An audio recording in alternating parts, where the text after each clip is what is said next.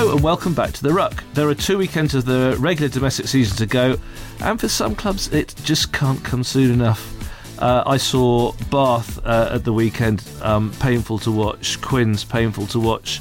Mike, what will you do when it's all over? Uh, I'll hold myself away in a garret and write the next great bestseller. To follow Ivan, the futuristic dystopian sports satire that is flying off the shelves. Al, you're probably heading off to some distant exotic part of the rugby world to tell us about undiscovered scrummaging techniques. What, what would that be fair? No, actually, uh, as much as I'd love to be doing that, I'm heading off to the, the vast wilderness of San Francisco for the, the Sevens World Cup. Because how good was the Sevens at the Commonwealth Games? It was great. Avid, uh, keen listeners will know that today we have we have cleverly assembled uh, a podcast team with the two rugby writers in existence who have a Y as the second letter of their surname. Uh, so we have Mike Aylwin of Million and One Things, Observer, uh, Sport best- 500. Sport 500, best-selling uh, fiction. We, we need we need Anyway, a separate edition on. to talk about your successes and uh, and uh, Alan Dymock, um, superstar uh, feature writer of Rugby World. Hello. Uh, uh, Al, Yeah. uh, so you have the latest uh, copy of Rugby World in front of you. I do, yeah. And it is the, it's the Top Gun. Explain what the, the cover is. It's the it's the next generation, so it's the 50 future stars you need to know about now. So it's a load of guys under the age of 23, uh, fewer than 15 caps, uh, quite a number of them uncapped, um, and just telling you who you need to keep your eye on, who the, the next superstars are in line. Okay, and, let, let's and let's have let's have a plump at this. The, the, your long shot. Can you pick out one player from your top fifty who listeners might not have heard of, who you think maybe in three or four years' time we might be going, bloody hell, we heard that guy on the ruck. We heard his name there first. One of the faces of the, the Rugby World Cup in Japan will be uh, a Japanese second row called Kazuki Himeno. He could be, you, if you go head out to the Rugby World Cup, you could see his face everywhere there. Young up and coming star. Um, and there's a guy, if you follow Sevens actually, there's a young guy um, called Etene Nanai-Seturo who is uh, a Kiwi. He's playing on the Sevens circuit at the moment. But he was signed by New Zealand Warriors rugby league team at the age of 15, straight out of school. Um, there was a bit of a tug of war between New Zealand Warriors and the New Zealand Rugby Union, and he's now representing the uh, the All Black Sevens um, around the world, and he's got a lot of promise behind him. So he's another guy that you might be hearing from. Excellent, excellent. What if you can knowledge we remember the have. name. Uh, Mike, uh, at Yes. the weekend, you spent your time watching, Wasps beat Worcester. and did that make you feel good about life? Uh, well, I, Christian Wade scored a couple of tries. That always makes me feel be- better about life. I mean, he's my favourite player, isn't he? Everybody's adorable to watch. So fast, deadly. The poor, I mean, people twice the size of him, wingers twice the size of him, clutching at air as he streaks past them. Um, but uh, I wanted to talk about the second yellow. card. Well, actually, both yellow cards in a sense, but the second yellow card in particular. Is this drum roll i- issue of the day coming up? Uh, issue of the day from Wasps, certainly. Go on, um, It was uh, Wasps had just in fact scored a beautiful fourth try, which is important because the race for the top four, as you know, is very tight. Uh, Mm-hmm. And it was called back because there was a big second row lying on the floor in obvious pain, and uh, they noticed that the second row had gone up in the air and come down hard, and uh, the referee clearly wanted to pin it on somebody, and Jimmy Gopperth's right hand rested on the second row's hip as he was airborne, and Gopperth got a yellow card for it, despite the fact that in fact it was his own player who'd come across and taken the guy's legs out. Uh, and Gopperth had to swing, and I just hate this culture we have where when you know there are certain areas that uh, World Rugby want to crack down on, and if anyone is hurt or indeed if it just looks ugly, um, somebody has to go for it. And Gopperth was obviously absolutely astonished to receive this yellow card at a crucial point. The whole idea of honest players having to do time in the bin. There's no there's no punishment worse for a player than to be deprived time on the field. And to see players being forced to go off just to satisfy the general image drive of the game just upsets me. I mean, people get hurt playing rugby, we all know that. I don't see why honest, innocent players should be punished for the fact that people get hurt playing rugby. I mean, there's an interesting point there because we're still, no matter how long we've had TMOs, no matter how long we've had video replays, um, and you've heard lots and lots about VAR and, and soccer and, and where that's going and what, what could possibly happen. And some people aren't happy that it's going to be at the, the FIFA World Cup for example, but we're still sort of traipsing around that ground where we haven't quite found the sweet spot where enough interference is good and letting the game flow is, is all right. Al, Yes. where did you spend your weekend? I spent my weekend in Ealing watching Ealing Trailfinders secure second place in the championship. A team that a, lot of people have been looking at and talking about as the discussion about ring fencing comes up. So I went to go and watch watch their game. Very good. Ealing, fascinating. You, and so, do you think um, the world would be a better place if Ealing were promoted? I don't think, uh, and I think they would be. They were. Right, this is an interesting one because they obviously would be delighted to be promoted. They're a very ambitious club with a very ambitious owner, um, a very ambitious uh, young DOR uh, in in Ben Ward. They they have certain expectations. They believe that they can build up there. Speaking to some of the fans afterwards, there's a lot that would need to change for Ealing to be able to play in the in the Premiership. Uh, and Gallagher Premiership as it will be. And for for them, you know, their ground isn't sufficient size, so they would have to find somewhere else to play. They would have to have a. They're already going to have a huge change in playing personnel for next season, uh, for the run at next season's Championship division. It's, there's a lot of uncertainty, and it's you almost as as exciting as it would be. There's a lot of question marks over them. The answer is I don't know how they would fare. But it would be fairy tale to begin with, but it's always fairy tale when a, a young team, unfancy team. Okay, comes up. so Mike, he's, hmm. he's, he, he made the point. So if they're going to go up, they're going to have to play at a stadium away from where they are, from where fr- from where the, the club has grown and where it where it belongs. And if they're going to go up, they're going to have to lose most of their players and recruit a new set. So is that a fairy tale, or is or is that just am, am, ambition? Becoming uh, not greed, but i- is it is it preposterous Well, it's- ambition? It's, yes, it's virtually pointless, isn't it? I mean, is that Um, a, is that a rugby club or is it? Well, I, I don't know. I, you know, you, you've got um, Harlequins in southwest London, and then there are four or five, three or four other major historic rugby clubs in that region, very close, and their fate has been grisly. London Welsh, Grizzly. London Scottish, Grizzly. Richmond, Grizzly. London Irish could end up being Grizzly. I mean, what makes Ealing think they're going to suddenly soar into this fairy tale land? Well, the, the odds They- the odds on soaring are, are less than the aforementioned because they're a, a smaller club. They Well, exactly. they average 800 at the moment, a, a gate of 800. Uh, so if they were to go up, they would have to rent a stadium. They'd probably getting be getting crowds of maybe two and a half thousand or something. So maybe they make a loss every game, whereas your your home game is supposed to be where, where you, you make lots of the money.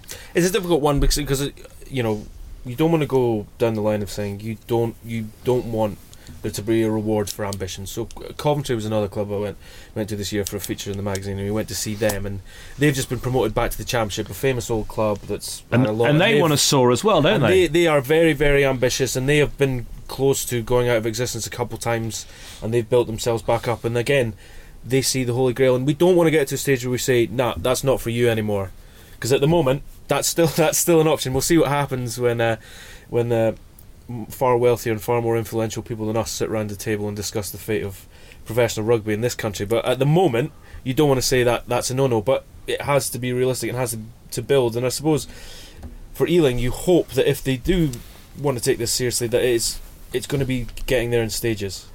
I agree. You, you you don't want to kill aspiration. You should never you should never want to, to kill aspiration. But I, I just look at that aspiration and, and wonder if there's any any sense about it. Very interesting. So uh, along similar lines, Cornwall. Um, the Cornish Pirates have a big day tomorrow. That's Tuesday. If you're if you're listening, um, a big decision on whether they get the, uh, um, the thumbs up for a new stadium. If they get a thumbs up for a new stadium, then they can pursue their dreams to go up as well. Uh, now, Mike knows that I go on holiday to Cornwall, so for some bizarre reason, that makes me apparently makes me more, in more touch. a more enthusiastic backer of that one. No, there's there's there's more of a heartland there, and, and no, and exactly. and I mean, yes. they'll fill a stadium, and uh, you could see that one working.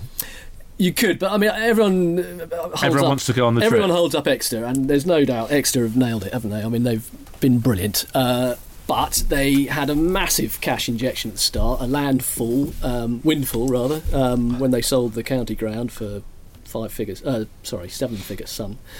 Uh, and that that really helps. And they've obviously got a great guy in Tony Rowe who's come in and sort of kept uh, guided the, situ- the situation. And they've got it's a massive hotbed of rugby in the southwest. Uh, and is there extra room for the Cornish Pirates? Quite possibly. I don't know, but we will see. But it's it's still hard. I mean, even Exeter, and it took them years and millions to build their um, campaign. They didn't just ha- they didn't just get relegated a la fairy tale and you know soar from there. It took them years to uh, prepare. I mean, looking at the way that Exeter performed at the weekend, um, do you think it's looking like it's it's odds on for them to make another Premiership final? I'd be Uh, astonished if there's if there's an alternative to Exeter Oh, the being the final. Yeah, I'm, uh, yeah, yeah, No. yes, Yeah. Can you see anything other than uh, an Exeter Saracens final? I think that's the likeliest. But I, I, watching Wasps, I, I could see it. It's just their time of year now. The the grounds are firming up. They are deadly. Um, their players are beginning to come back from their various injuries, and yeah, they're looking. Uh, Danny Cipriani went off just before half to, uh, half time with a bang to the head again, uh, which he was taken off. He passed his HIA apparently, and was uh, but didn't come out for the second half as a precaution. Um, But it, and Wasps did lose their way after that. it looks now like it's uh, well, Exeter have got their home advantage semi. Of course. Yeah, Saracens are one Saracens one win over London Irish away from it. Wasps will beat Northampton at home next round. So you're going to get Saracens. Uh, Wasps will be one of the one of the semis, and then you're going to get Exeter. Well, Well, Newcastle, Newcastle have to go to Leicester and they host Wasps for Yeah, their last two I games. So, sort of think it's going to be tough. Leicester again. uh, do you think so? What what psychological effect do you think it'll have the fact that Leicester lost at home to their biggest? it'll make them geographical very rivals? angry and they'll smash Newcastle next round. I should think. Do you think it's as simple as that? Uh, Because it's not like Newcastle didn't show well, and obviously any Dino, spine. Dino will be coming back down. But you know, for Newcastle to come back the way they did against Sale, you know that's mightily impressive. Yeah, No matter where you are in the country, no matter who you're playing is, to come back from a deficit, you know it's not Yeah, like yeah, yeah. And, and Newcastle Falcons have shown this season it's not like they're a spineless side. So uh, they're not going to fear a backlash from Yeah, Tigers. It- yeah. I mean, it's it's going to be worth watching certainly, but I don't think it's cut and dry. So this is this is week 21, which is two weeks away. Um, that that is the tie of the round. Leicester at home against Newcastle. Yeah, So you're tipping Newcastle then? I'm not saying I. I well, I'm that's, that's what it sounded like. You know what? Let's be romantic. We, you know, we've shot down romanticism in the last part there. Yeah, screw it. Let, let's let's see Falcons finish four. Let's How be about Gloucester? let's be How romantic. about He Gloucester? says, "Screw it." Quins just too painful for words. Yeah, so I was. I went to um, uh, see John Kingston uh, doing a sort of a small press huddle on uh, Thursday last week, which is the first time he'd uh, talked Post. publicly Oh, really? uh, Right. following um, Following his, the his execution. Um, he's he's still there till the end of the season, as we know. And uh, he, fair play to him. He he stood there and, and didn't duck questions. Uh, and talked about you know his disappointment and his sadness that he was going, etc., etc. Um, but but he did say he felt pretty confident that there'll be quite some bounce back. Right. Um, Did he mean that weekend? well, he, What he- did he for- for- mean in, next in- in the last three weeks of, of his tenure? And- well, there and- wasn't and one. then- there wasn't and- one on Saturday. and, and then James Horwill and Chris Robshaw came and talked to us and said, if anything's going to happen now, we're going to bounce back because we owe that man something. And I mean, it- How much of that is empty rhetoric? Do you think? well, mean, i- it's- in retrospect, we can say most of it. Yeah. Yeah, I mean, just sad. The, the quality they have there. Uh, I'm sure they will bounce back next season, but um, it's it's straight. Well, I mean, I, I do. Well, yes, I mean, you would expect some sort of reaction, but uh, the bottom line is they don't have anything left to play for. They're in this horrific limbo. Um, well, just and Gloucester, just Gloucester pride. did. I mean, you well, know, I know, you, but you- pride you're a doesn't- man with pride, Mike. You understand that stuff. Yes. Uh,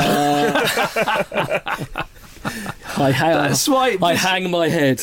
The saddest thing for me about that Quins defeat was um, Jack Clifford going off again. Yeah. Hamstring torn no- off the bone, I think. Oh god. I mean, what a what a great player who just is struggling to get anywhere near his potential because he can't get through more than three or four games. I mean, this is you know another old conversation about injuries, etc. But I feel for him, and you know when Eddie Jones arrived here in England, the first person he started talking about as his possible solution to that number seven jersey was Jack Clifford. Absolutely, and it's one of those things. It's it's the great shame because you look at the even you look at the England under twenties team where they won the the World Cup in 2013.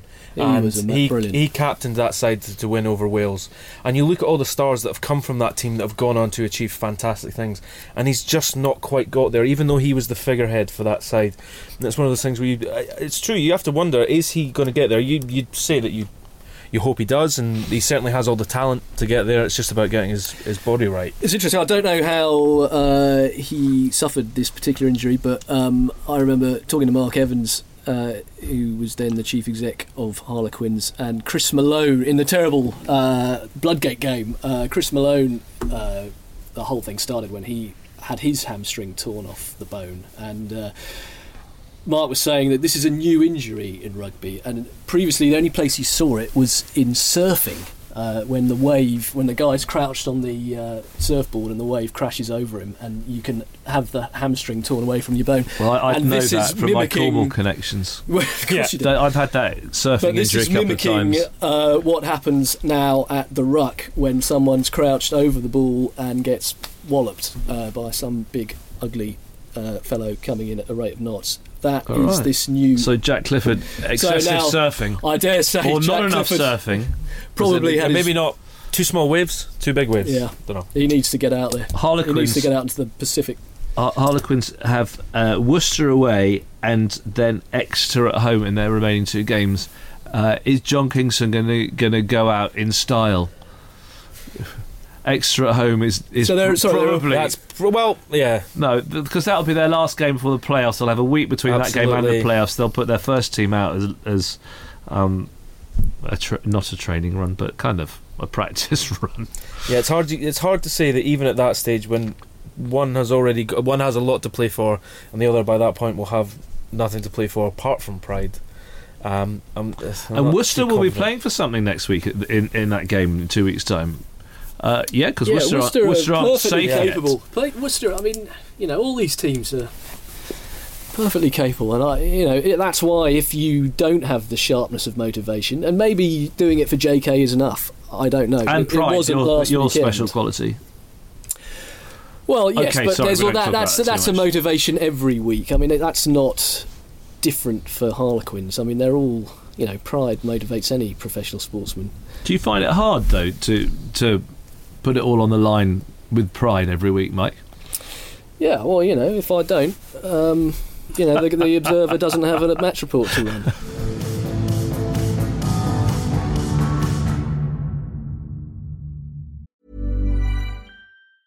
Hey, it's Paige DeSorbo from Giggly Squad. High quality fashion without the price tag. Say hello to Quince. I'm snagging high-end essentials like cozy cashmere sweaters, sleek leather jackets, fine jewelry, and so much more. With Quince being 50 to 80% less than similar brands. And they partner with factories that prioritize safe, ethical, and responsible manufacturing. I love that. Luxury quality within reach. Go to quince.com slash style to get free shipping and 365 day returns on your next order. Quince.com slash style.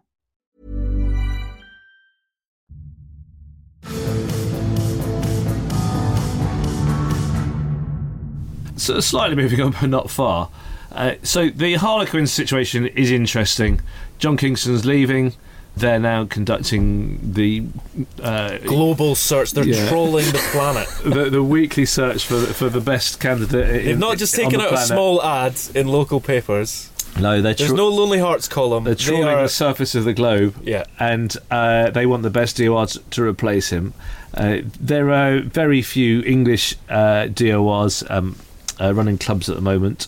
Uh, the the Because they've all been sacked. There's loads of them available. that is the point. The question is, are they just not good enough here in these parts? Do they have to come with a Kiwi accent to, to be any good at this job? Well, I've got I've I've got a view on this one in that, at least certainly with the Quinn situation, it doesn't really matter what the accent is of the, the people coming out, and I'll, I'll I'll give you an idea why.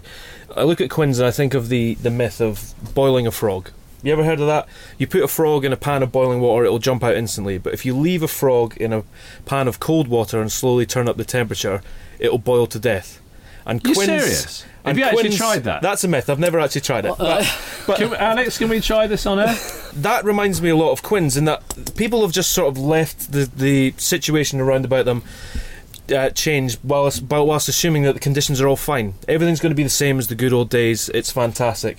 And they've sort of rolled on with quite similar personnel, and lo and behold, it's all f- fallen apart at the seams. And they're ne- now needing massive condition changes. The thing is, is they need different voices. It doesn't matter where they're from. Can I what just interrupt you just for a second? I don't, I don't Yeah. mean to just flow, but would you say that Northampton have got a, a boiling pot of water with a dead frog in there as well?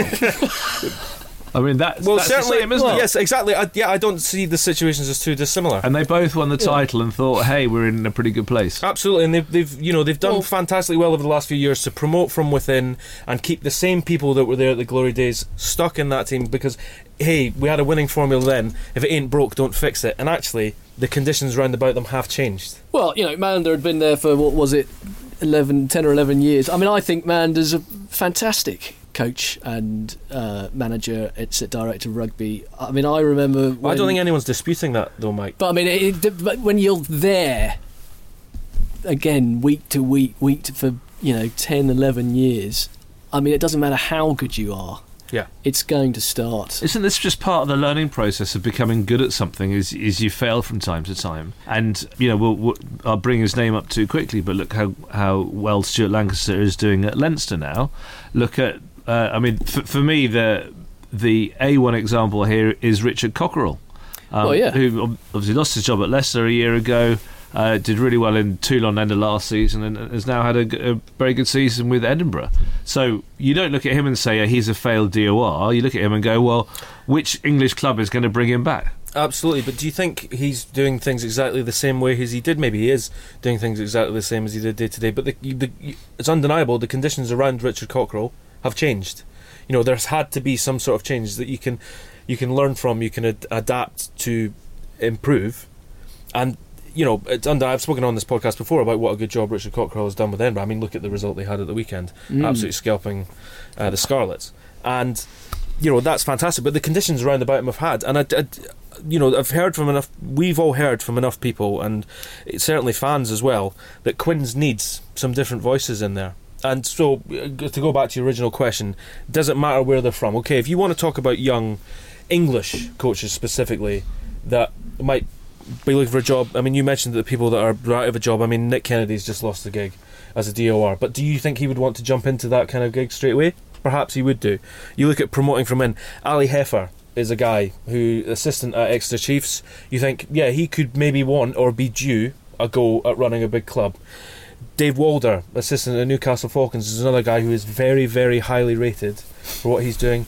Maybe he's due a go, but do you think Sam Vesty. uh, Absolutely. Do you think these guys are ready for it, or do you go actually forget the English thing? You know what? If we're doing our global search and we want a young, ambitious, but also a coach with track record, why? And we've already just got an agreement with the New Zealand Rugby Union. Why don't we go to the Crusaders and say, "Hey, can we have Ronan O'Gara off you early, and we'll make him our new DOR because he's had enough experience." Uh, climbing successful uh, and also troubled times with with new clubs he's willing for an adventure and he's willing to take on a challenge that's not set for what he's used to. Maybe it's time for to give someone like Ronan O'Gara a go. Well, they Despite say the they want his, got they want his boss, don't they? Scott that? Robertson. You know, either of those. No, I like I like Ronan O'Gara. That's that's brilliant. I, I, as you say, Mike Scott Robertson. I, I would assume would be, uh, you know, if we were trying to guess their their, their wish list, Scott Robinson would probably Yeah. be the top. The, he he led Crusaders to the um, Super Rugby title a year ago. Uh, but uh, uh, bring in Ronan. You, you're making the hey, call. why not? At least approach him. No, I like that, but the but, so, but the interesting thing, so, so you you reeled off uh, a a few good names of, of some smart and, and very highly respected up and coming young English coaches. Yeah. But it's it, it seems to me that, that, that they're all getting to uh, assistant coach or head coach level, and and and then it's the next step up as who's who's going to be prepared to take them. Yeah. Um, so Ali Hepher would appear to be the most the person who m- most fits the description of someone who, who could take the step up and, and run the whole thing as opposed to being a, a head coach. Yeah, perhaps. I mean, uh, that this is just saying, you know, if you're willing to take a punt on someone, if you want to go for someone established. I mean, you you said uh, earlier, well, if there was a dream scenario, who would you pick? And So go on then. Dream scenario. Who are you picking? But the thing is, is dream scenario. You don't know whether they'd, they'd be up to the, they'd be willing to do it. But Wayne Smith has just taken on a role as the Kobil Ko Kobe Steelers uh, head coach They DOR they in, well. in Japan, Uh, he will have, to be fair to him, he'll have Dan Carter on his on his playing staff next season, so that's not a bad signing to have. If we were playing fantasy DORs, which Yeah. is a, which is a really fun game, eh, everyone at home must try this. Um, Mike, w- would you have an alternative to, to yeah, Wayne I'm Smith? gonna. I'm going Ben Ryan. Ben Ryan. Yeah. You just shot that from nowhere, haven't you? Because that's like No, I'm I think. I mean, why not? I you mean, know, you I- know, he's I'm unconventional and I've got well, of pride. He's unconventional. You know, he, obviously everything he touches turns to gold in the sevens game. But I mean, even before that, he was renowned for his kind of experimental approach to um, coaching 15s. Um, he's around, and he wants to get back into 15s. Al, if, As, if as- um, well, hold on. Has Warren Gatland said what he's going to do after he leaves Wales at the end of the, the World Cup? uh, yeah, Uh, you the seem other thing, I, nothing for a I, I, while. when I was, I was at the London Irish debacle, uh, 35-5 at the Stoop, um, and Shaun Edwards was sitting just behind us in the press box, uh, and apparently he was at the previous game as well. So Whoa, That would be a different view on things, wouldn't it? that that would be. So that's uh, uh, that's is that a Ruck exclusive or did you write that for your own newspaper? uh, I didn't write it for my own Amazing, newspaper. amazing what you hear in these parts. Al, uh, Yeah. uh, Wayne Wayne Smith, seriously, especially given the Quins uh, All Blacks uh, tie-up makes sense or did make sense. Do you think that if Quins John Kingston had come to their mutual agreement that he was no longer going to work for them yeah. three weeks earlier, do you think that, that Wayne Smith might have been a, a, a candidate? Because he only took the job in Japan in, in the last four? It was only announced uh, last week, yeah, Yeah. certainly. Um, who knows how these things work? Genuinely, the machinations of these. Who knows? Been true to his Jono, bring back Jono. He's Oh. ready. He's No done one his said- time. no one said bring back Jono. For, I said bring back Queens. Jono when Cockers went, but you know why not? I mean, Dean Richards did a good enough job at Harlequins. You know, the joke shop aside. Okay, th- no joking aside. Uh, Stuart Lancaster for the Harlequins job. I think he's happy where he Well, is. yeah, why? And they'd have to. there are prize serious, him away. There are serious. I mean, he's in a side with Leinster who are going fantastically well. They look like they're set to go fantastically well for a few years, and he's happy where he is, which is something that you you know you would have said was going to be was must have been a hard thing to attain for Stuart Lancaster, considering how everything changed with England. Mm. Um, but also that as well as there are strong rumours in Ireland that he's being lined up for a, for a very good role in Ireland once Joe Schmidt departs as part of that IRFU setup. Yeah, So why would why would he risk that? I don't think he would. he might be holding himself for the uh, Ealing job Yeah, maybe. when they go up. yeah. On Saturday, Leinster versus Scarlets uh, in Dublin, and on Sunday, uh, Racing versus Munster uh, in Bordeaux. Uh, so. Uh, Two Irish clubs, uh, obviously not very many uh, uh, Englishmen involved. Uh, Stuart Lancaster is is um, uh, carrying the He's the- flag. yeah. So, uh, Flag bearer. so is that you supporting uh, Lanny then, Mike? Well, I'm, I'm a journalist, so I'm impeccably impartial. I wouldn't support anybody. Well done. I do like an underdog, so I, if you uh, insisted uh, on me supporting somebody, I would go for the Scarlets. Um, they went Al? down by 50 at Edinburgh on the weekend. Although I, Well, let's- I, I say the Scarlets. That was a it was, it was a bunch of players Yeah. wearing Scarlet shirts. Well, I mean, to be fair, Leinster made a hell of a lot of changes themselves and lost to Benetton yeah, but Treviso. well, yes, but they had some pretty serious customers in that. Team. Yes, but that also tells you the depth of what Leinster have. I mean, they can put out a second string team that's still full of stars, and uh, you know, yeah, but it was still marginal at that one. But, but I, I mean, I think it's clear that both teams are keeping their powder dry for this. Week. Well, weekend. yes. Al, is Scarlet's every romantics uh, option. There's a lot of romanticism in this this week's podcast. Yeah, uh, you know what? That's why I invited you on. Yeah, you just to be fair, this is the romantics tie. I think Leinster play some fantastic Yeah. front foot rugby with their back row playing the way that they can. They're okay, they're looking like they won't have Sean O'Brien, but I mean they haven't had Sean O'Brien for large swathes of this season.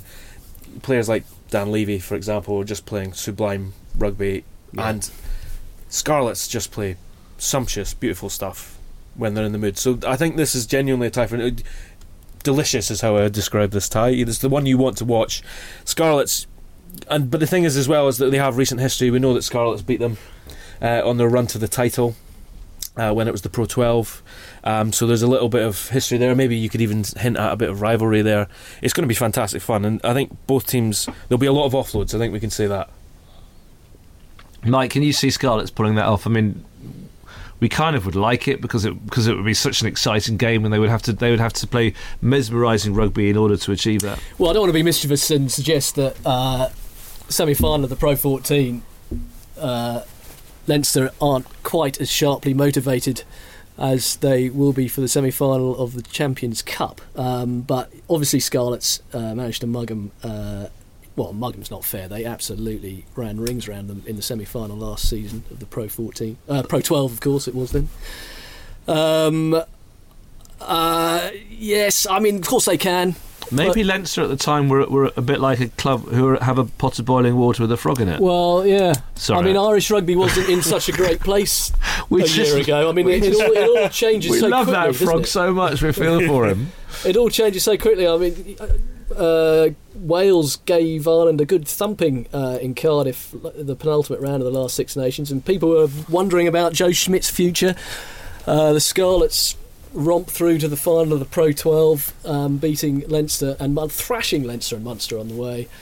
Uh, and now suddenly it's turned around, and England, you know, England are back-to-back Six Nations champions, uh, back-to-back European champions in Saracens, and now English rugby's uh, in crisis. And Was uh, that your the synopsis of the last two years of rugby history in one sentence? Would you say I? I don't know. a couple No, I, I think there. you've done it all. uh, You've done but it yeah, all. no, I mean now, now how it how the wheel turns and so on. Uh, Ireland are back in the pink, and uh, I would imagine they Leinster will probably beat Scarlets, but I, I think um, Al line final. Racing will. No, I think Racing will. You think Racing? I mean, Racing's Mug Racing's an interesting one. You don't know which which team's going to turn up. They lost to Toulouse at the weekend. Now, I mean, that's another San discussion for another day. Was it? Toulouse? Was it? Um, Toulouse have managed to climb into the second position in the league. This is a team that we've been saying has turned themselves into a sleeping giant and been underperforming. That's a discussion for another day. What's happened to Toulouse? Racing have fallen out of the top two spots. But they made 12 changes for that game at the Mm. weekend. Um, their eyes are firmly on the prize with Europe. It's the one that they want. I mean, you don't invest that much money over that much time without saying that that's the glittering trophy that they want in their cabinet. Um, obviously, again, you know, fairy tale ending. Would, how great a career would it be for Dan Carter if he ended it off in Europe with a, a big trophy to hold above his head? Maybe two. Depends how the way. Is the Dan, is the season. Dan Carter thing maybe a distraction or, or a temptation to um, to feel an obligation to play him? I mean, are they not slightly better without Well, him? Or he came off the bench Well, and Pat was great. Yeah, Pat Lambie started, didn't he? Uh, He Yeah. started in the quarter final. Yeah. Yeah, and Carter came on and completely transformed the game.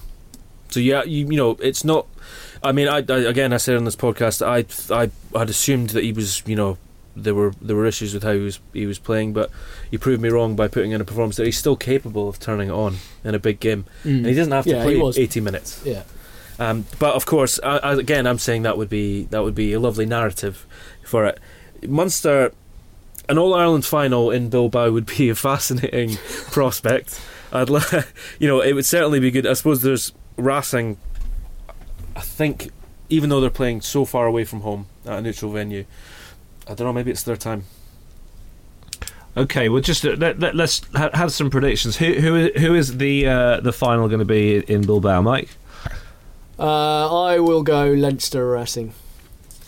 Al, You know what? Actually, this is the romantic version of this podcast. so I'm going Leinster Munster, playing in Bilbao. Is that romantic? I suppose. An All Ireland final would be Yeah. great fun. But I mean, they're two familiar faces, aren't they? Absolutely, but it would still be good fun. Sharp end. Okay, screw right. fine. Romantic would have Scarlets. Okay, Come on, s- s- you've got to. Scarlet's Munster. I'll, I'll settle for that. oh, it's, it's Scarlet's Racing. Is it, you know if, if this is if, if this is the Romantics podcast, then um, then you got then you want Scarlet's in there, and you want Dan Carter as well.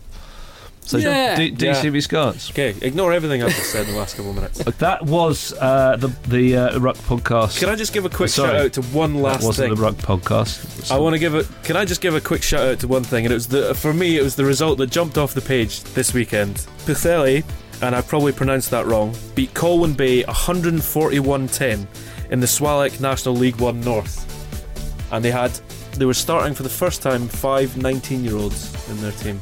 That's a fairy tale. That's fairy tale. They'll, be, they'll, be, pro, they'll be in the Pro 14. You know what they say about that Colwyn Bay team? Boiling water, frog, yeah. frog. nightmare. Yeah. Thank you very much for listening to The Ruck. We'll be back next week. Uh, with a special uh, with Stephen Jones talking about uh, the Tyrrells League and the women's game. Uh, we were going to record that uh, especially this week, but that's been postponed to next week, so please tune in for that. Thank you very much for listening. We'll be back soon.